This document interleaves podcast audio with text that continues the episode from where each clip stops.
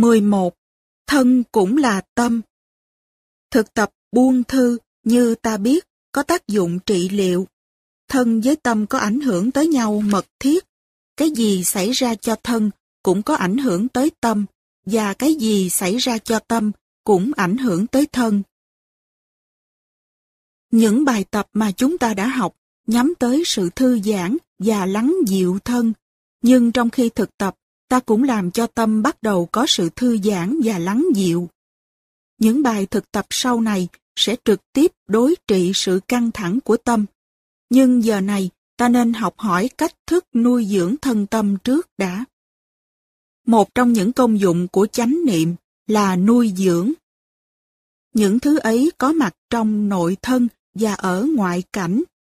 Thay vì tiếp xúc với những hình ảnh và âm thanh có thể tưới tẩm hạt giống sợ hãi, thèm khát và hận thù trong ta, ta hãy tiếp xúc với những gì lành lặn đẹp đẽ và tươi mát đang có mặt trong giây phút hiện tại. Ngồi uống nước mía với bạn dưới một bóng cây so đũa, ta có thể thực tập hơi thở ý thức để hưởng cho trọn vẹn giờ phút này. Thở vào, tôi biết ngồi với một người bạn thân uống nước mía dưới một bóng cây so đũa là một sự màu nhiệm. Bạn đừng để tâm rong ruổi theo những suy tư về quá khứ, về tương lai, về những dự án bạn đang có. Để tâm tiếp xúc với sự có mặt của mình, của bạn, của bóng cây so đũa, của ly nước mía. Sống sâu sắc trong giờ phút hiện tại. Đừng để suy tư, buồn giận và lo lắng kéo đi. 12. Dừng lại để tiếp xúc. Trong ta và xung quanh ta có những hiện tượng màu nhiệm, tươi mát và có khả năng nuôi dưỡng. Ta hãy thực tập dừng lại để tiếp xúc với những màu nhiệm ấy. Trái tim bạn là một màu nhiệm. Hai mắt bạn là một màu nhiệm. Trái tim bạn hoạt động bình thường, ngày đêm không ngừng nghỉ để giải máu về nuôi mọi tế bào trong cơ thể. Có những người không có một trái tim vững vàng như trái tim của bạn. Những người ấy rất mong muốn có được một trái tim như bạn. Sức khỏe, sự an bình và hạnh phúc của bạn tùy thuộc nơi trái tim bạn, cũng như tùy thuộc nơi những bộ phận khác của cơ thể bạn, như hai lá phổi, buồng gan, hai trái thận, bộ máy tiêu hóa, vân vân. Với chánh niệm, bạn đã biết trân quý những màu nhiệm ấy mà không còn tiếp tục than thân trách phận. Bạn hãy thở vào và ý thức được trái tim ấy. Bạn hãy thở ra và mỉm cười với lòng biết ơn với trái tim ấy, với cái hạnh phúc được có một trái tim mạnh khỏe như thế. Bạn hãy thở vào và ý thức được hai con mắt của bạn. Hai mắt bạn còn tốt, có phải không? Có một thiên đường của hình thể và sắc màu đang có mặt cho bạn. Bạn chỉ cần mở mắt ra là tiếp xúc được với thiên đường màu nhiệm ấy. Trời xanh, mây trắng, liễu lục, bông hồng, trăng vàng, nước bạc. Nếu tâm bạn thanh thản, không dướng bận, thì tất cả những thứ ấy là của bạn. Nguyễn Công Trứ nói, kho trời chung mà vô tận của mình riêng. Thi sĩ có đủ thảnh thơi và ý thức để nhận diện và tận hưởng những nhiệm màu của thiên đường đang có mặt. Mái tóc của mẹ, nét mặt của em thơ, bạn phải biết trân quý trong giờ phút này. Nếu không, tất cả đều sẽ trở thành quá khứ. Những buồn giận, những lo toan, những bức xúc trong bạn là những gì làm cho bạn mất đi cái tự do và cái thanh thản cần thiết để bạn có thể sống những giây phút sâu sắc và nhiệm màu của đời sống hàng ngày. 13. Thiền đi Thiền đi cũng là một phép thực tập có công năng nuôi dưỡng và trị liệu. Thiền đi là đi từng bước trong chánh niệm. Bạn có thể phối hợp hơi thở và bước chân, để mỗi bước chân có thể giúp bạn tiếp xúc sâu sắc với sự sống màu nhiệm bên trong và bên ngoài. Thở vào một hơi, bạn bước một bước, và bạn có ý thức tỏ tường về bước chân ấy. Bạn có thể đem sự chú ý đặt vào lòng bàn chân, và mỗi khi bàn chân chạm vào mặt đất, con đường hay sàn gỗ, bạn ý thức được sự tiếp xúc giữa bàn chân với mặt đất hay sàn gỗ ấy.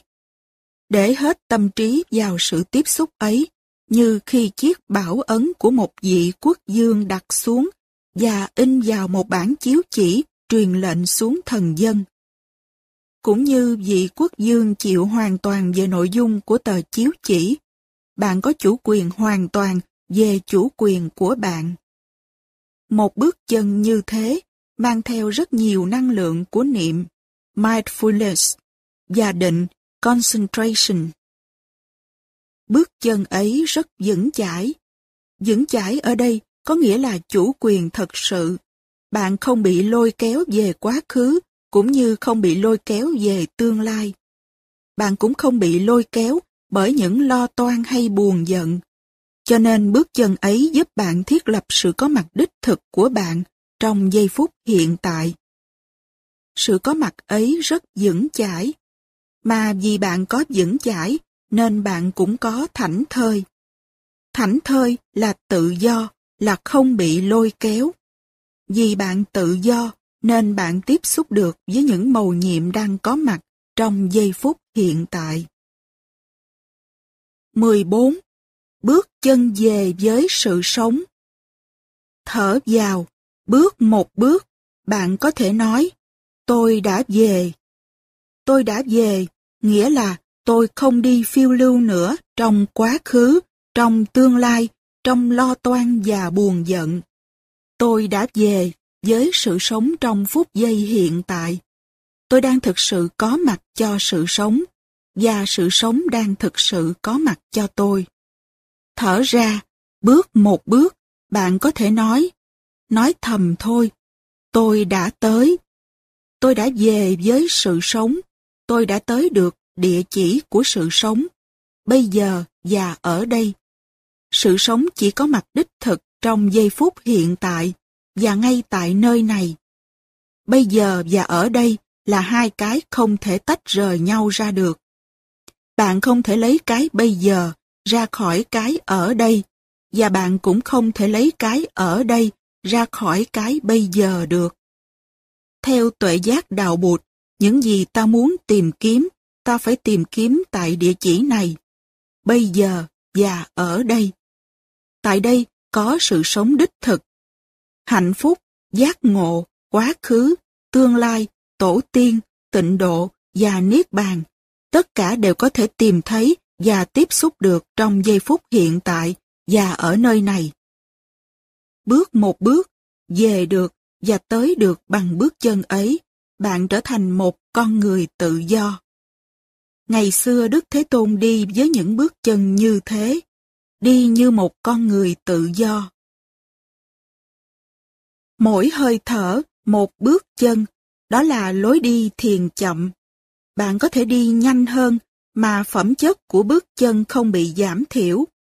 Thở vào, bạn có thể bước hai hoặc ba bước và bạn có thể nói ta đã về, đã về, đã về. Thở ra, bạn có thể bước hai hoặc ba bước.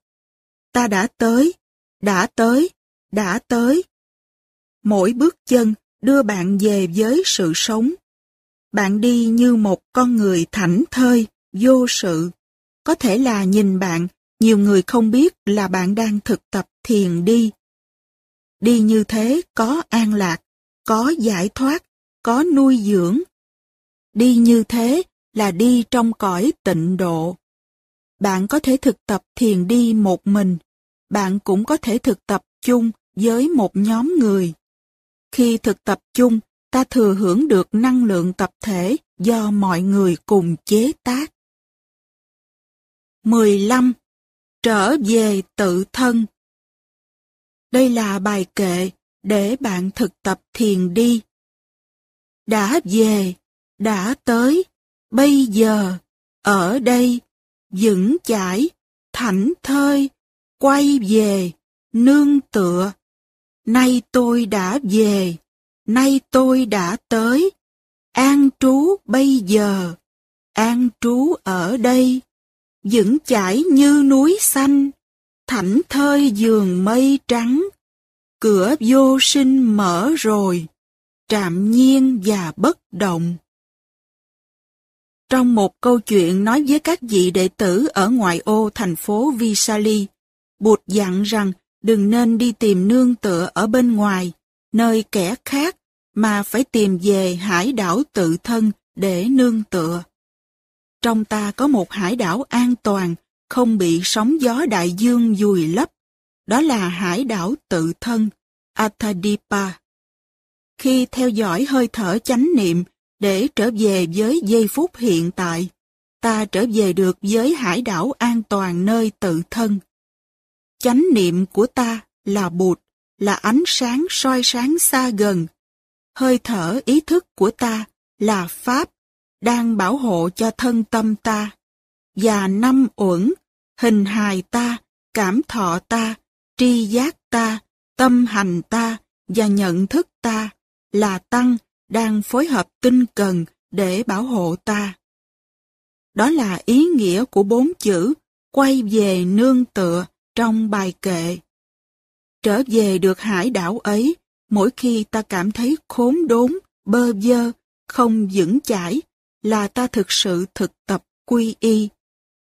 Quy y là trở về nương tựa nơi bụt, pháp và tăng có mặt trong hải đảo tự thân. Trên cơ bản vững chãi đó, nếu ta quán chiếu, thì ta thấy thế giới sinh diệt chỉ là thế giới hiện tượng, và ta tiếp tục được với thế giới bản thể, là chân như, là thực tánh, là nền tảng và cội nguồn của ta. Cái đó gọi là vô sinh. Vô sinh là thực tại, không sinh không diệt, không có, không không, không đến, không đi, không còn, không mất. Cũng như ngọn sóng trở về nương tựa nơi nước. Sóng thì có lên, có xuống, có cao, có thấp, có có, không không, nhưng nước thì không.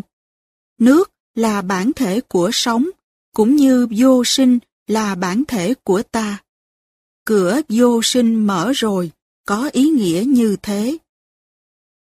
16. Quay về nương tựa Bài kệ Quay về nương tựa sau đây là một bài kệ rất màu nhiệm, lấy lại sự vững chãi và cảm giác an ninh mỗi khi ta thực tập.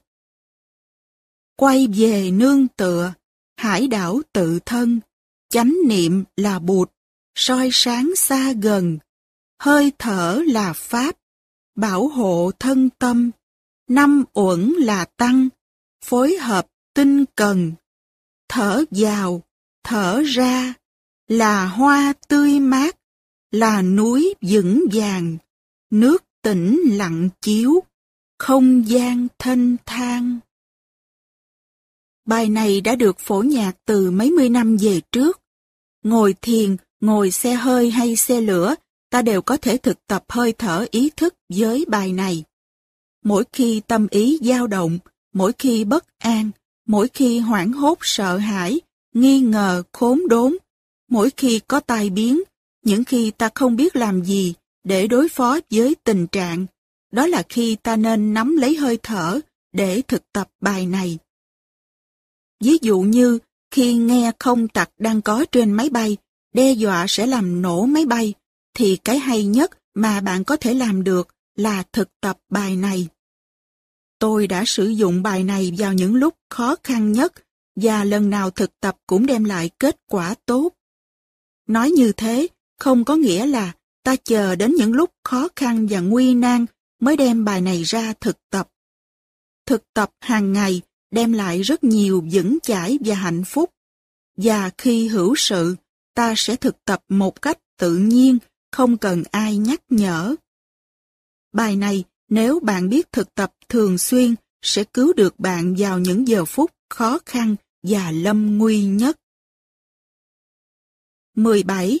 Thực tập tiêu thụ Thiền tập có công năng làm lắng dịu, nuôi dưỡng, trị liệu, chuyển hóa, nhưng nếu ta không cẩn thận trong việc tiêu thụ, cứ đưa vào thân và tâm những thức ăn có độc tố, thì việc trị liệu và chuyển hóa khó được thực hiện dễ dàng. Vì vậy, thiền giả phải biết thực tập tiêu thụ có chánh niệm. Trong năm phép thực tập có chánh niệm, The Five Mindfulness Trainings Phép thứ năm là phép tự bảo hộ thân tâm bằng sự thực tập tiêu thụ trong chánh niệm. Đó là giới thứ năm của năm giới, nội dung như sau. Ý thức được những khổ đau do sử dụng ma túy và độc tố gây ra, con xin học cách chuyển hóa thân tâm, xây dựng sức khỏe thân thể và tâm hồn bằng cách thực tập chánh niệm trong việc ăn uống và tiêu thụ. Con nguyện chỉ tiêu thụ những gì có thể đem lại an lạc cho thân tâm con và cho thân tâm gia đình, xã hội con. Con nguyện không uống rượu, không sử dụng các chất ma túy, không ăn uống hoặc tiêu thụ những sản phẩm có độc tố, trong đó có một số sản phẩm truyền thanh truyền hình, sách báo phim ảnh và chuyện trò. Con biết rằng tàn hoại thân tâm bằng rượu và các độc tố ấy là phản bội tổ tiên, cha mẹ và cũng là phản bội các thế hệ tương lai.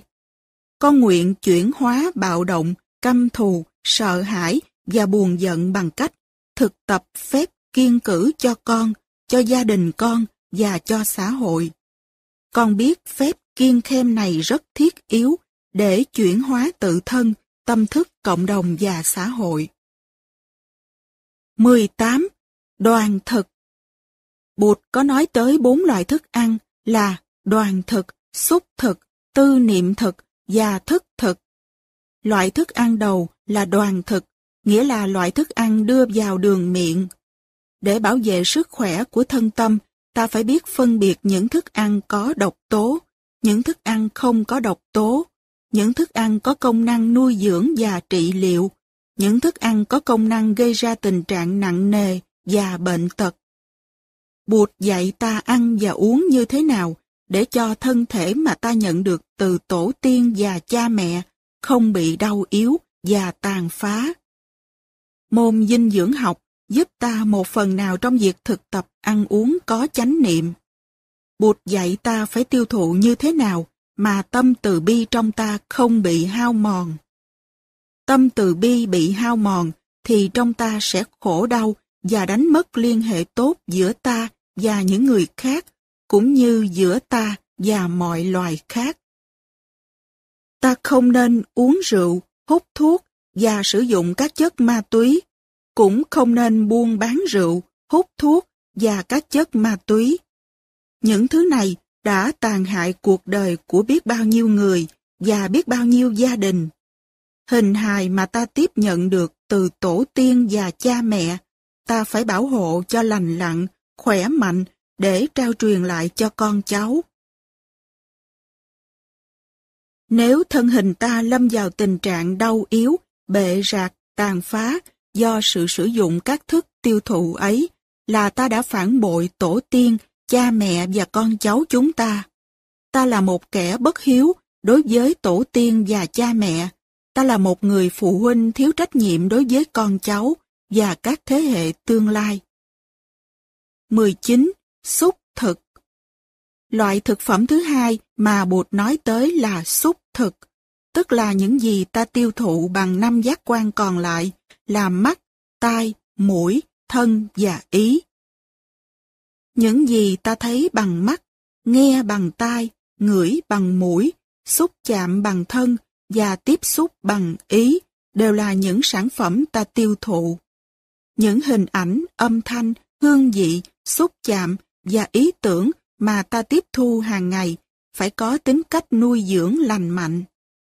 Nếu những thức ấy có chứa đựng độc tố như thèm khát, bạo động, kỳ thị, hận thù và tuyệt vọng, thì thân tâm ta sẽ bị tàn phá vì chúng. Một khi ta đưa chúng vào thân tâm, chúng trở thành những tùy miên, asrava, nghĩa là những chất liệu độc hại tiềm tàng trong chiều sâu tâm thức. Những tùy miên, tùy là đi theo, miên là ngủ, thường phát hiện và trở thành nội dung của dòng tâm thức hàng ngày, thúc đẩy hoặc lôi kéo ta đi về những nẻo về độc hại. ta không làm chủ được ta, đó cũng là vì chúng. Truyện Kiều có câu, ma đưa lối quỷ dẫn đường, lại tìm những chốn đoạn trường mà đi, cũng để nói đến chuyện này. Ma quỷ ở đây chính là những khối tùy miên nằm trong chiều sâu tâm thức. Vì thế cho nên ta phải rất cẩn thận.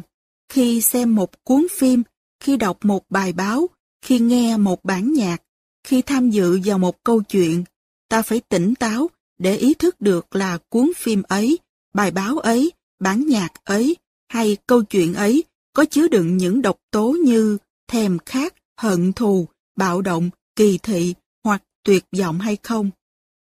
Nếu có, thì ta cương quyết không tiêu thụ vì chúng thuộc về những xúc thực có độc tố.